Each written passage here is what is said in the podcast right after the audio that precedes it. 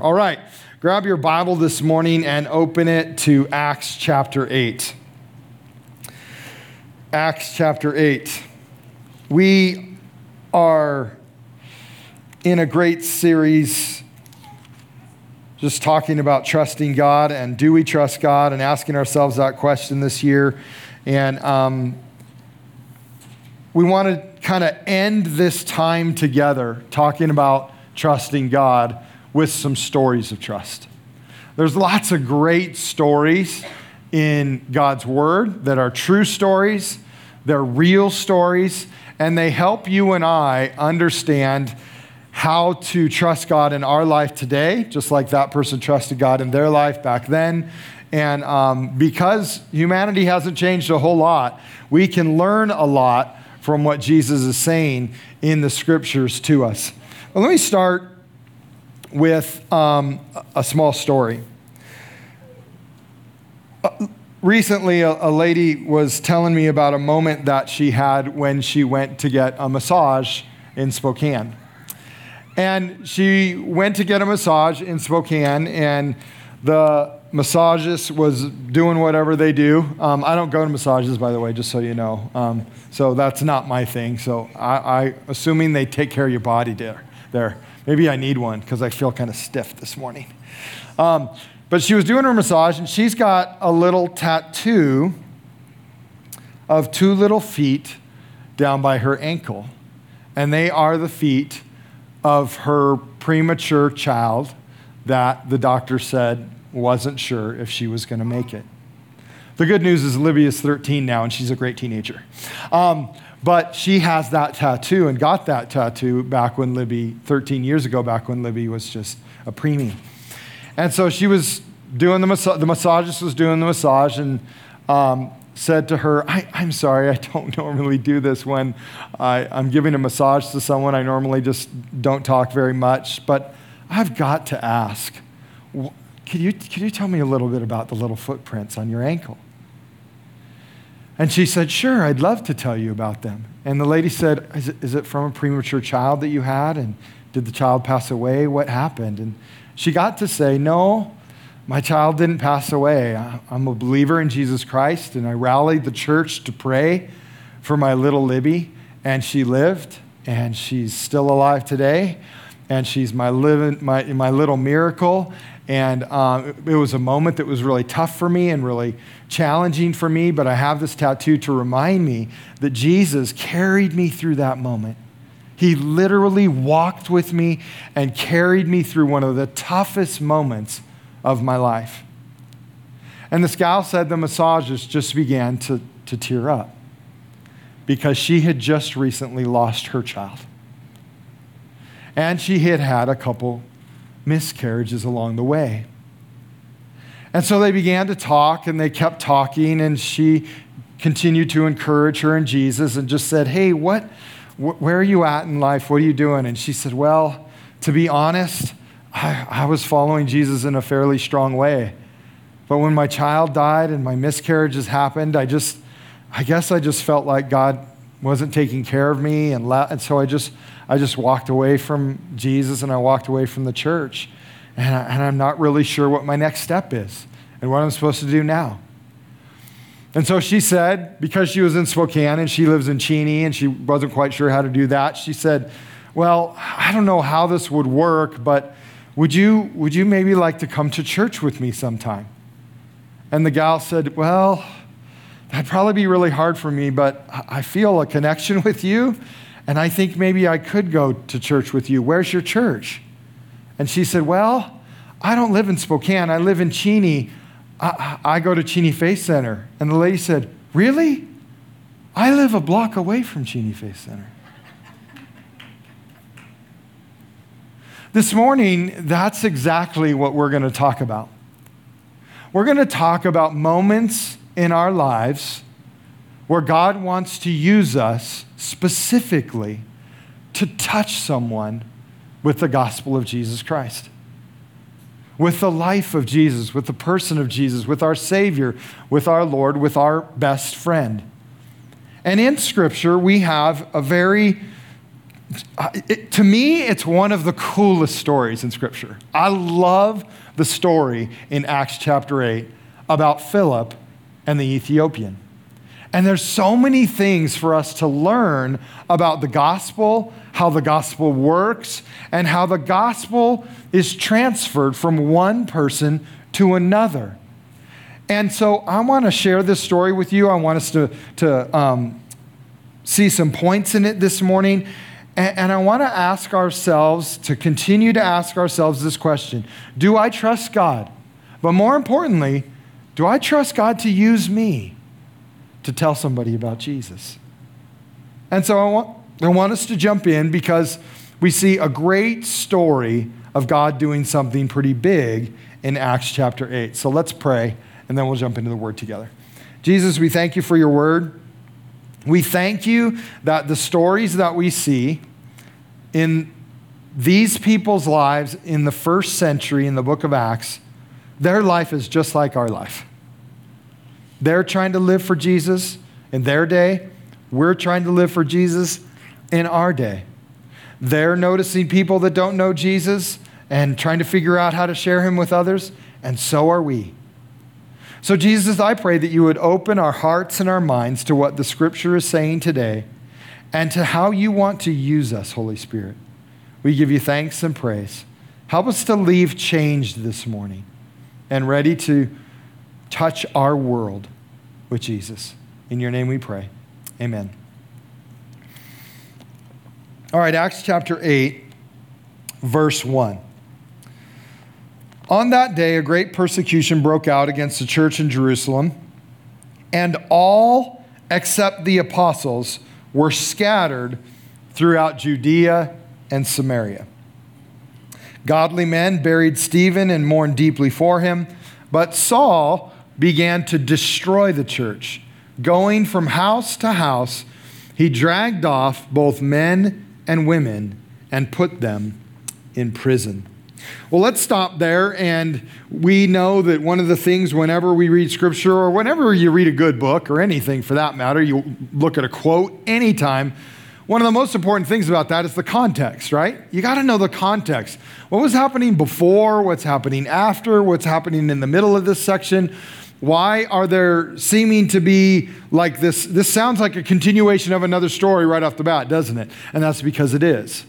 Acts chapter 6 and Acts chapter 7 are about the stoning of Stephen. Stephen was a great man of God who was proclaiming Jesus Christ all throughout Jerusalem in a very courageous and powerful way. And Saul, a main character in the book of Acts, who was a devout Pharisee, not a Jesus follower, uh, was a teacher of the law, and he did not believe that Jesus was the Messiah. And because he was so firm in his conviction, he began to arrest Christians and he wanted to kill Christians. Well, in chapter 7, he got his wish. He got to stone Stephen along with a large crowd of people. They took, they took Stephen to the edge of the city and they stoned him. Well, right in that moment, Saul realized, man, I've got a lot of momentum. So why don't we just go right back into Jerusalem with this crowd and this momentum and start rounding up all the Christians? Since we know that they're living house to house, we know where they live. Let's just go right to their house. Let's start arresting them. So that's what happens. It says right off, on that day, a great persecution broke out. Now, we don't have real numbers. We remember on the day of Pentecost that 3,000 people got saved, and people were being added to um, the church every single day. People were getting saved every single day. The apostles were doing all kinds of miracles in the city of Jerusalem. So, in the city of Jerusalem, there was a bit of a revival happening, and there was lots of people getting saved, lots of people getting healed in the name of Jesus, and persecution breaks out. Now, if you know anything about church history, you'll know this that anytime there's a revival, there's always persecution added to it. But here's what's great it never stops the revival, ever. Never stops it. In fact, most of the time, it propels it in an even greater speed and in a greater way because people notice that we are willing to die and live for Jesus, and we don't care even if you kill us because Jesus is our Savior. So the, the apostles, they stay in Jerusalem, but it says all except the apostles, they, they're, they're going to get scattered all throughout Judea, and Samaria. Now, I want to show you something that's very important as well to the context of this chapter and of this verse in particular. Verse 1 says, All except the apostles were scattered throughout Judea and Samaria. Can you turn to your neighbor on your right and say Judea and Samaria? Go ahead. Now, I mentioned already, context is very important. Context is very important to Scripture. So let's, let's add some more context to this verse. Luke is the writer of the book of Acts, the same Luke that wrote the Gospel of Luke. But Luke was writing to one of his friends named Theophilus. He wrote the Gospel of Luke to Theophilus to tell Theophilus all about Jesus, all about his ministry, his birth, his ministry, and his death and resurrection, and his, and his ascension back to heaven. That's what the book of Luke is about to, to share with his friend Theophilus about Jesus Christ.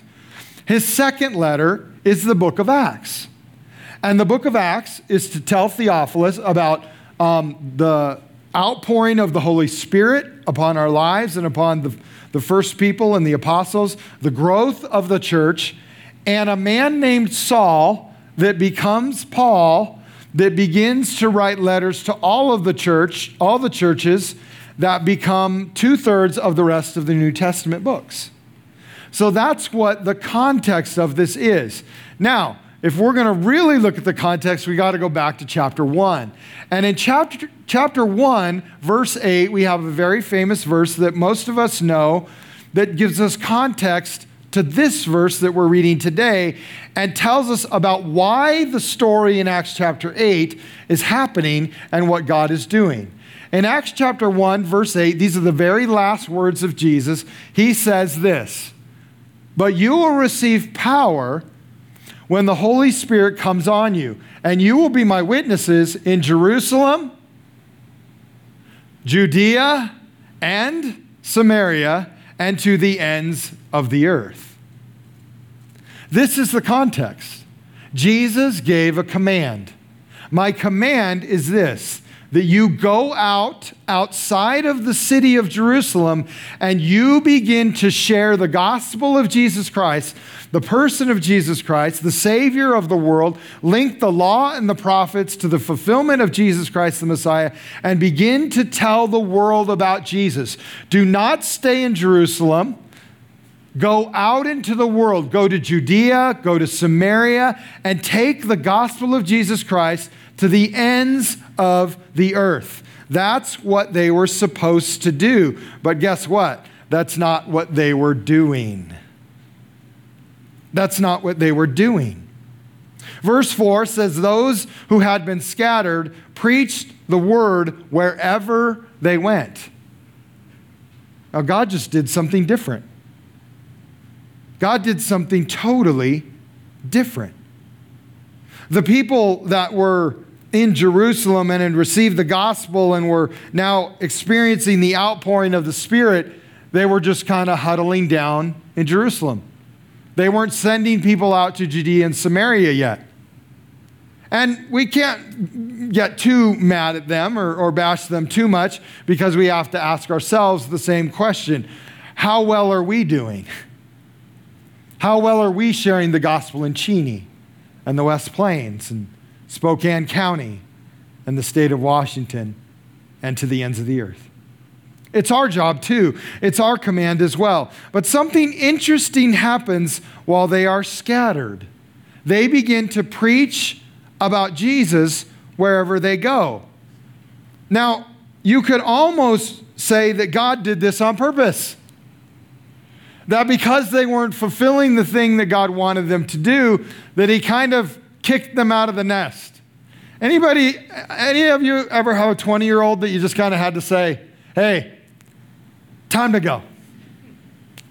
That's what God's doing here.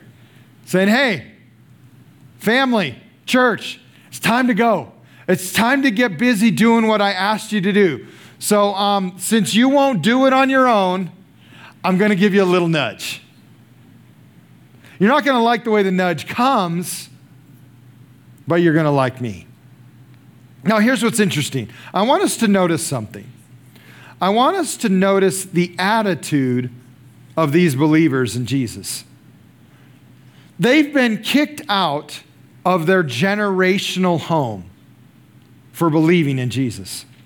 And the first thing that they start to do is share about Jesus. Let me ask a question. How many of you live in a generational home? It was the home of your parents or your grandparents? Yeah? Okay, one. Good. Those homes can be very special, can't they? There, there's, a, there's a feeling in that home that it's like, this is my foundation. These are my roots. These are my people, right? This is my home. There's a connection to parents and grandparents and legacy that has been left to you when you live in a generational home. Now, these homes in Jerusalem, these are generational homes. They are passed down to, to son after son after son. They are homes that people have been living in for hundreds of years. This is the generational home. There's lots of legacy and memory and purpose and value in this home. And they've just been removed from it. There would have been deep pain and deep hurt there. But the first thing they do is start to talk about Jesus. The one that, because they knew him, they were just removed from their generational home. And why would they do this? I believe it's because Jesus is their hope. He is their life. He is their everything. They've come to realize that the presence of Jesus in their life is their new home. That their earthly home doesn't mean anything anymore because now they have an eternal home in Jesus Christ, our Savior and our Lord. And He is their everything now. He is their first love.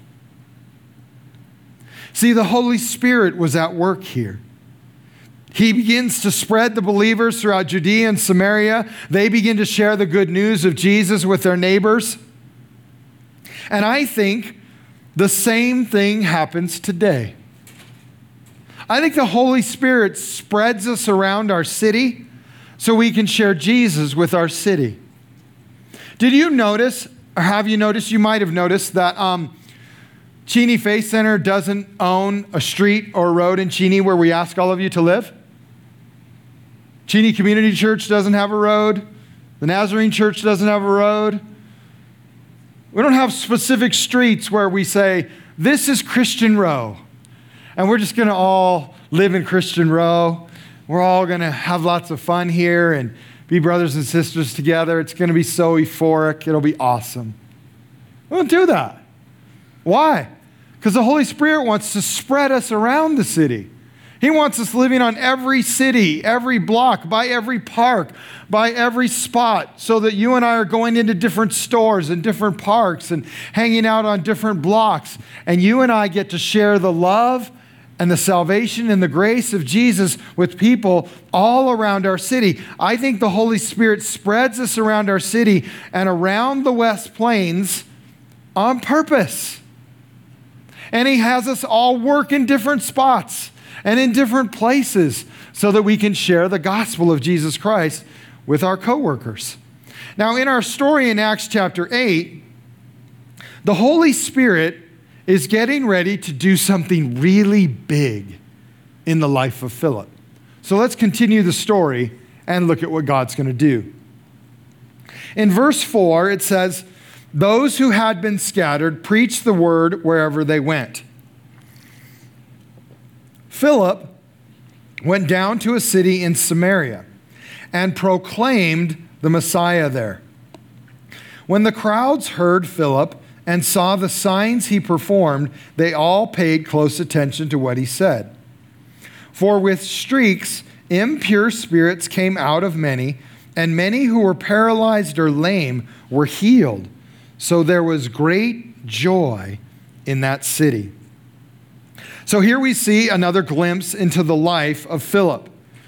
We can see that Philip um, has chosen in his life to be a very powerful believer, to believe in his identity in Christ, to be willing to share the gospel with others, but also willing to pray huge, big prayers for people He's praying for people to get healed and they're getting healed. He's praying for demons to leave people's lives and they're leaving them in the name of Jesus. And I want you to know this can still happen today because the name of Jesus is powerful and because Jesus is the same yesterday, today, and forever. And so these things can still happen today. But I wanted to point out that Philip, he's like a man on fire. Like he, he's, he's following Jesus in a very powerful way. We see that in this moment. And as we skip down in the story to verse 26, we see that Philip gets an assignment, a special assignment from the Lord because he, he's on mission for Jesus. So look at it with me. Jump down to verse 26. It says, Now an angel of the Lord said to Philip, Go south to the road, the desert road that goes down from Jerusalem to Gaza. Now let me let me stop here and point something out. Have you noticed in the Bible that whenever an angel comes to visit someone, something big is about to happen? Something really big is always about to happen. An angel came and visited Joshua right before Jericho was defeated. An angel came and visited Abraham so that he would have a son and it would start the lineage of the family of Jesus Christ. Mary was visited by an angel, Joseph was visited by an angel before the birth of Jesus. Because there are moments in people's life where God wants to do something so miraculous and so amazing that you and I might not figure it out on our own. like we just might not do it on our own. So God sends a special messenger to us to say, hey, this is what I need you to do. It's kind of like a two by four hitting you upside the head. Like God says, I really need you to understand that this is a, a very, very important thing that I'm asking you to do. And I need you to do it. And so God sends a messenger to Philip to do this, an angel. The angel, this is the angel's message go south to the road the desert road that goes down from Jerusalem to Gaza. We'll talk about this in a moment, but it's not very specific. It's pretty general, not many specific details, and it's pretty vague. So he started out. And on his way, he met an Ethiopian eunuch, an important official in charge of all of the treasury of the Kandake, which means queen of the Ethiopians. This man had gone to Jerusalem to worship, and on his way home was sitting in his chariot reading the book of Isaiah the prophet. The Spirit told Philip, Go to that chariot and stay near it. Then Philip ran to the chariot and heard the man reading Isaiah the prophet. Do you understand what you are reading? Philip asked. How can I, he said, unless someone explains it to me? So he invited Philip to come up and sit with him. This is the passage of scripture the eunuch was reading. He was led like a sheep to the slaughter, and as a lamb before its shears is silent, so he did not open his mouth. In his humiliation, he was deprived of justice. Who can speak of his descendants? For his life was taken from the earth. The eunuch asked Philip, Tell me, please, who is the prophet talking about? Himself or someone else? Then Philip began with that very passage of Scripture and told him the good news about Jesus. As they traveled along the road, they came to some water, and the eunuch said, Look, here is water. What can stand in the way of my being baptized? And he gave orders to stop the chariot. Then both Philip and the eunuch went down into the water, and Philip baptized him. When they came up out of the water, the Spirit of the Lord suddenly took Philip away. Can somebody say, Beam me up, Scotty? And the eunuch did not see him again, but went on his way rejoicing. Philip, however, appeared at Azotus and traveled about, preaching the gospel in all the towns until he reached Caesarea. Wow. That's a pretty cool moment in the life of Philip. It shows us that really cool things can happen when we trust God. See, when Philip trusted God, he was able to be used in a very cool moment in history. Now, the first thing that happens is the story of the angel visiting Philip. And we kind of talked about that. It brought about this idea that God was going to do something big. He was going to do something really, really big. And what the Holy Spirit is getting ready to do is He's getting ready to take the gospel to the ends of the earth. You say, well, Pastor Mark, hold on a second. Ethiopia is not the ends of the earth. You're right, it's not. But guess what? The Jewish people thought that Ethiopia was the end of the earth. The Ethiopians would, would sometimes come to Jerusalem and visit because somehow and in some way the Ethiopians had come to believe in God. And so the Jewish people kind of thought that this place called Ethiopia was the end of the earth. But here's what else is interesting the Holy Spirit, He's not going to work alone. And God often does this, He doesn't work alone, He uses you and me. So the Holy Spirit's going to use Philip to talk to the Ethiopian. So Philip's interaction with this Ethiopian reminds us that God wants all people to be saved. God wants all people to be saved. In fact, in 1 Timothy 2 3 to 4, he said, This is good and pleases God our Savior, who wants all people to be saved and come to a knowledge of the truth. Now, this Ethiopian eunuch, he's an interesting guy. He's from a foreign place, he's from a foreign people, but he's worshiping God in Jerusalem. He's made a pilgrimage. He's left his land. It's probably taken him months and months to get to Jerusalem because he's probably ridden a camel or he's walked. But here's what's interesting he's in Jerusalem worshiping. But what he doesn't know is he's actually in Jerusalem to meet Philip so Philip can introduce him to Jesus. There's a divine moment happening here. Just like there are divine moments happening when you go to work, or when you go play in a park, or when you pull weeds in your front yard, and somebody stops by and you get to talk to them about Jesus. Those are divine moments when somebody gets an opportunity to talk about Jesus with us.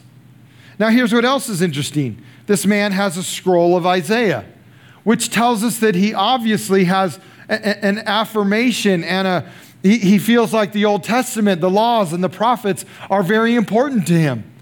So he's been studying scripture. He's reading it as he goes. He wants to know more information about it.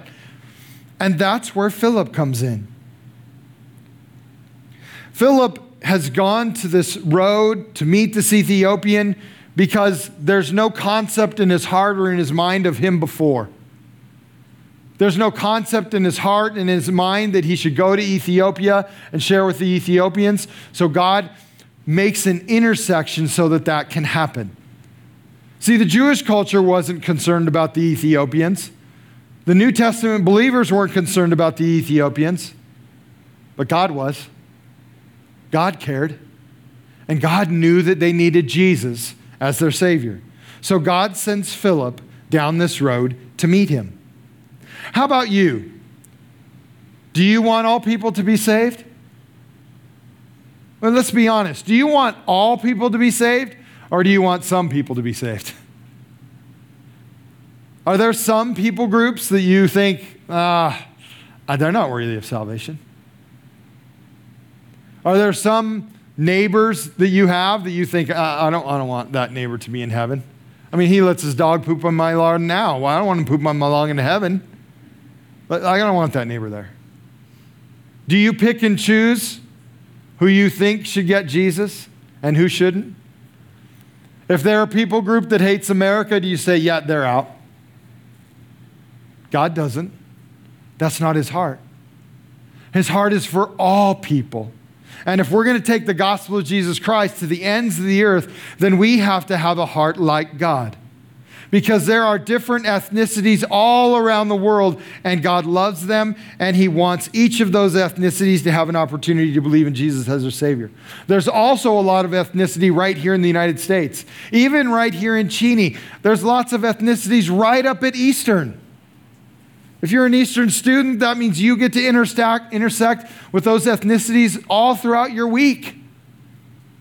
And God might be asking you to go to one of them to talk to them about Jesus. Now, Philip, he gets to go down this road, meet this Ethiopian, have a divine moment with God. He gets to share Jesus, but here's what's interesting Philip shares Jesus with this very influential person among the Ethiopians. The word gives us a little snippet about this Ethiopian, and all it says is this He's a very important official in charge of the treasury of the Kandake. Now, in the United States, we also have a similar understanding of this. Because in the United States, what is the most important thing to us? Our money. And you may say, Pastor Mark, I don't know if that's true. Um, I, I can guarantee you it is. The next time the stock market goes down, watch people hit the fan. Watch it hit the fan when we start losing money, because that's what we care about. That's what's important to us. That's what we want. So that makes the person that's in charge of our money really important, right? For instance, do you want the person that you do your banking at, whether that's at a credit union or a bank, to be a thief? Probably not. You want that person to be an important person. And so here is this Ethiopian eunuch. It says he's an important official and he's in charge of all of the money, all of the treasury of the Kandake, which means he has great influence in the nation of Ethiopia. Now, does it seem like an accident that God would take the person who has great influence in an entire nation and lead them to Jesus so that then they can influence an entire nation for Jesus? That's what God's doing here.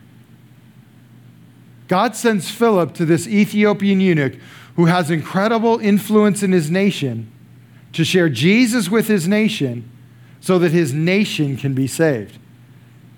And church history tells us that's exactly what happened. Philip shares Jesus with this Ethiopian, and he goes home and uses his influence to tell everybody in the nation of Ethiopia hey, we've been reading the Old Testament about Creator God. What you need to know is he sent his son Jesus as Messiah, and we all need to believe in him. And the entire nation of Ethiopia changes. You say, Pastor Mark, how do we know this? Well, church history and archaeology. Let me show you. Still in Ethiopia today, there are churches all over the country like this one. Here's a giant church built, cut right into the rock, hewn out of the rock in the shape of a giant cross. There's, there's tons of them. Here's another one with paintings all over of Mary and the 12 disciples on the ceiling, and Jesus and crosses and all kinds of things. The, these churches are all over, crosses on the walls, and these are all places cut right out of the rock where people went and worshiped Jesus for thousands of years. And they still worship Jesus in Ethiopia. In fact, the Ethiopians believe that they are the first nation the first nation on the planet for the entire nation to become a Christian nation. And guess what? They're right. This Ethiopian takes Jesus back to his country, and the entire country changes to believe in Jesus Christ. The entire nation. So, this is the oldest people group of, of or oldest nation, not the oldest people group, but the oldest nation that where the, the, the entire people group say yes to Jesus and begin to serve Jesus. And all of this happens because Philip trusted God. Now, here's what I want to ask you Do you trust that God wants to use you to tell someone about Jesus? Do you believe that God wants to change someone else's future? Maybe their entire family. Do you believe Jesus wants to change a legacy in your neighbor or friend or a coworker, maybe a family member? See, trusting God means trusting his plan. And he wants to use you and me to tell people about Jesus. Now, the Holy Spirit, he wants to do the same thing today but He's waiting for one thing He's waiting for you and me. He's waiting for us. See, the Holy Spirit has divine moments in store for each of us as well. Now, He won't do it the same way that He did with Philip and the Ethiopian. But if we're open to being used, the Holy Spirit can and will use us to share Jesus. But that means that you and I will have to make ourselves available and we'll have to posture ourselves in a way every single day in order to be used of the Holy Spirit. You say, Pastor Mark, how do I do that? Well, let me give you three quick ways as we close that you, you and I can do that. First of all, say yes to the Holy Spirit. Every single day, say yes to the Holy Spirit. The lady that I shared the story about, she was just going to a massage. She was just going to a massage. She didn't know in that moment that she would say yes to the Holy Spirit and it would lead to a great conversation about Jesus. And hopefully, in the future, it may lead to that woman being in our church, saved, and following Christ. But she was willing, she was available. And when something started to happen and the Holy Spirit began to move and the Holy Spirit began to talk to her, she just said yes. Yes, Lord, I'd love to share you with this person. Now, in our story, that's exactly what happens. The angel tells Philip, Go south to the desert road. So he says yes. He just goes to the desert road. He doesn't know what he's supposed to do, he doesn't know who he's supposed to meet. He just knows he's supposed to go. So the first step is always just going, saying yes to the Holy Spirit. The Holy Spirit might tell you, hey, I want you to change professions. I want you to go work somewhere different. I want you to go live somewhere different. I want you to sell your house and go buy a house on another block because I have other people that need to know about Jesus. Whenever the Holy Spirit tells us to do something, we just have to say yes. Then, as, as Philip just goes, he, he has, he's got no other direction, no specific direction. He just goes to the road. But then verse 29 says, The Spirit says to him, Go to that chariot and stay near it. So it's not until Philip obeys the angel's general direction that the Holy Spirit gives him specific direction. And that's often how God works. You and I answer the call in general ways. We just continue to be faithful and faithful over and over again. And then occasionally the Holy Spirit says something specific to us. Go south to that road. Hang out by that chariot. I need you to share Jesus with that friend. Hey, go, uh, go hang out by that coworker today. They're really hurting, and they need you to serve them today. Whatever the Holy Spirit asks. So say yes to the Holy Spirit. Second, be ready to explain who Jesus is. Be ready to explain who Jesus is. Verse 30 through 35 tells us that Philip runs up to the chariot. He hears the man reading Isaiah the prophet, and he says, Do you understand what you are reading? And now Philip, Philip just jumps in. He just knows, okay, the Holy Spirit has put me in this spot for a reason. This guy's reading Isaiah the prophet, and he's obviously reading a section about Jesus Christ. I wonder if he understands what he's reading. I'll help him out. And so he does. He jumps in the chariot, he helps him out, and he explains Jesus to this man. And the man gets saved. And then he goes home and changes an entire nation. So, my question to you this morning is can you explain who Jesus is to someone? Do you know how to explain who Jesus is? If somebody asks you, hey, could you, could you come over here and sit with me and tell me who Jesus is and what he's about? Can you do that? Do you know how to share the good news about Jesus with someone else? Church, we need to know how to do this. This needs to be a discipline of ours that every single one of us can do. Now, you may say, well, Pastor Mark, you know, I think that that's really for the evangelists in our church. You know, those people that are, are evangelists. They're, they're the ones that should be doing that, and, and I'll do something else. I don't, I don't fully agree. Let me tell you why. If I grabbed any of you after church and I asked you this question in five minutes, could you share with me uh, who your best friend is and what they're like? Could you do that? If I asked you, could you tell me in five minutes who your spouse is, what they like and what they enjoy, and what you enjoy and like about them? Could you do that? You absolutely could, couldn't you?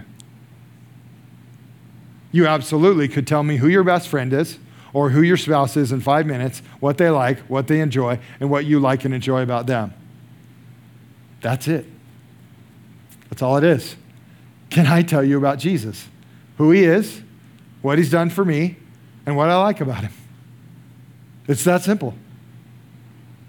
And so, if you can share about your friend and you can share about your spouse, then you can obviously share about Jesus. And the closer you get to Jesus, and the more you know his word, and the more you memorize scripture, the easier it'll be to share about your best friend, Jesus. The third thing is this help the person with their next step help them with their next step. Now, the Ethiopian had a next step, right? He wanted to get water baptized. So Philip said, Sure, here's some water, let's dunk you.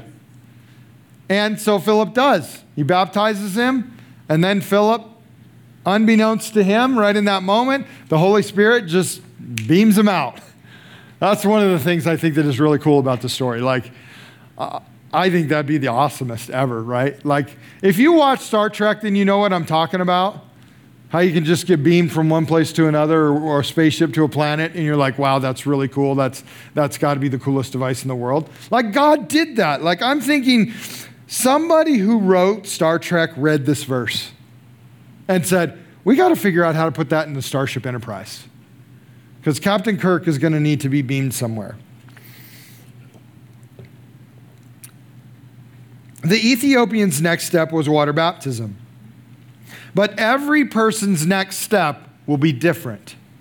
So when you share Jesus with someone, their next step will be different than the Ethiopian. The story I shared about the lady uh, in our church, her next step with, with the friend that gave her a massage is to bring her to church. That's the next step. She went and, and she's going to help her get to church because that's her next step. For someone else, their next step might be you just simply asking, would, would you like to believe in Jesus today? I'd love to pray with you a prayer of salvation if you'd like to believe in Jesus right now. And they may say yes. And you just pray a prayer of salvation with them. They may say no. And you say, Great. Would you like to have another conversation about Jesus? And they may say, Yeah. I'd love for you to buy me another cup of coffee and talk to me more about Jesus. And you say, Great, pull out your phone. What are you doing next Thursday at 4:30? And they'll say nothing. And you say, Great, I'll meet you at West Plains Roasters and we'll talk some more about Jesus next Thursday at 4:30. Great conversation. See you later. See you next week. Whatever the next step is, help them take the next step.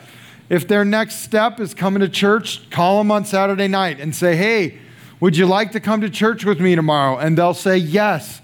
And you'll say, Great, I'll meet you at Cheney Faith Center at 8:30. And they'll say, eh, 8:30? What? Who would go to church at 8:30? None of you, because you're the smart people. You say, "Oh, well, they have a 10:30 service too. Would you rather go to the 10:30 service?" Absolutely, I'd rather go to the 10:30 service. Okay, great. Let's go to church. And then after church, we'll come back to my house. We'll watch the Seahawks lose. We'll, we'll eat some food and we'll talk about the service and maybe we'll open the word together a little bit and we'll talk about Jesus. Great. So help people take next steps, right? That doesn't have to be me, that's you.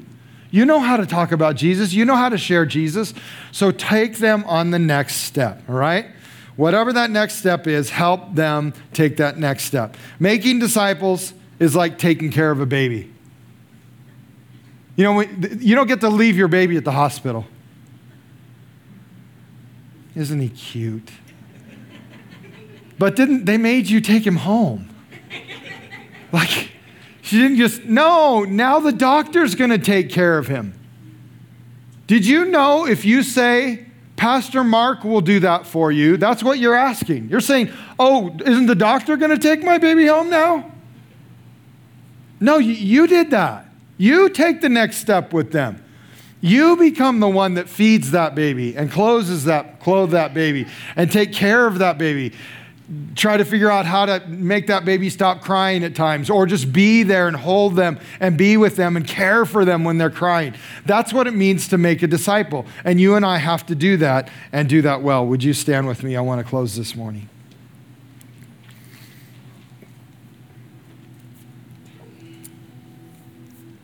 We've been asking this question Do I trust God? So, do you? If we say we trust God, then we have to say, I trust His plan. I trust His plan. Now, what we've been talking about this morning is the plan of salvation for the world. This is the plan of salvation for the world, for you and I to get outside of ourselves and spread the gospel of Jesus Christ to someone else, near us or far away. Let me tell you why this is so important. Because there's no plan B. Did you hear me? There's no plan B. There's literally no other plan. God doesn't even have a plan B. If we fail, it fails. If we fail to share Jesus with other people, then it fails. That's why we can't fail. There's no plan B. The only plan B is when the world gets so horrible, Jesus comes back. That's not a good plan, but it is plan B. That's it. So you and I have to take the gospel to the people around us. Now, the great part is when you and I live out plan B, Acts 1 8 says, the Holy Spirit will empower us, just like he did with Philip. When you and I say yes to the Holy Spirit, the Holy Spirit doesn't say, okay, you're on your own. No, he empowered Philip. All along the way, through the entire conversation with the Ethiopian, through the baptism, and then he empowers him to just get beamed to Azotus. This is all the work of the Holy Spirit just coming through Philip. And he wants to do the same with you. He wants to work through you. So these are the things we need to do. Say yes to the Holy Spirit. Be ready to explain Jesus to others and help people with their next step. Could we pray for that together?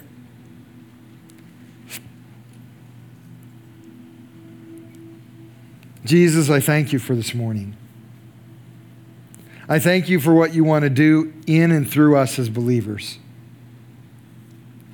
Now, I know that if we wake up tomorrow morning and we say, I'm, I'm going to do what Pastor Mark asks me to do, what God's Word is telling me to do, what the Holy Spirit is empowering me to do, then there are going to be opportunities for us to share. And so I pray that you would help each of us to say yes to you, Holy Spirit.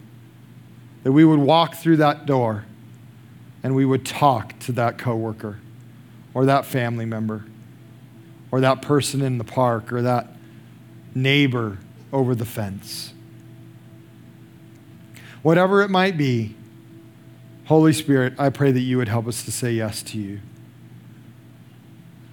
Lord, I pray that you would help each and every one of us to be able to explain you to others. And that if we don't know how to explain you to others, that we would read your word. We'd start reading the book of John and we'd read through it quickly and we'd say, oh, that's who Jesus is. I could talk about him that we would also be able to share our own story of salvation with others. That we would be able to tell somebody who Jesus is and explain what this really good friend is like. But he's also my Savior, he's also the creator of the world. He also died for you. Lord, help us to be people that can do that. And Lord, help us to help people take their next step. Help us to know what their next step should be or ask what their next step should be and, and then come alongside them and be that for them. Make a disciple with them. We give you thanks and praise for what you're about to do this week because I know that you're going to open some doors for each of us this week. And I pray you would just use us mightily. In the name of Jesus, we pray. We all said, Amen. Well, thanks for being here this morning. Always remember, Jesus loves you very much. So do Kate and I. Have a great week.